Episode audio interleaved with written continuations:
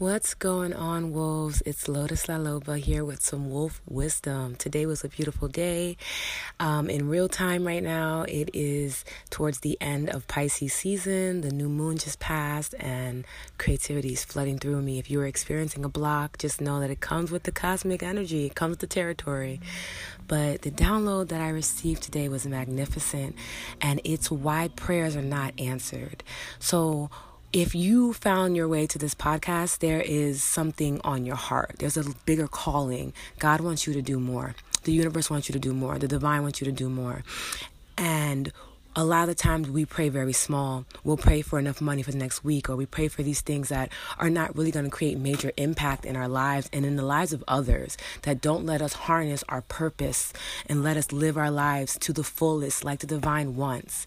And when we pray small like that, when we ask for these small things, God is not going to answer that because he's not unworthy, right? The divine energy is not unworthy. So it's not even going to entertain things that are on that low vibration.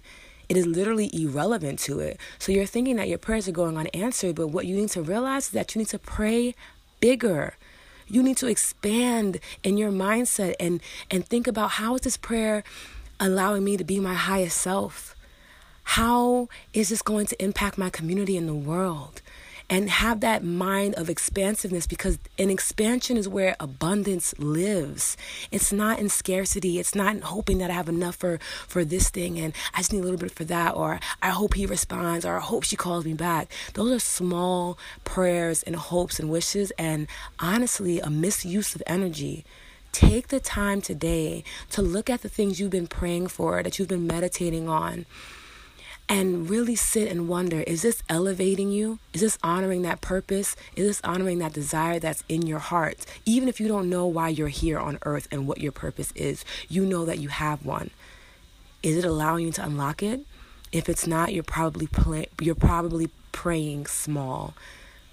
So, today's wolf wisdom, I would love for you to take the moment out to reflect and expand that vision because you are a star and you are incredible and you are here for a reason. You are here for a purpose.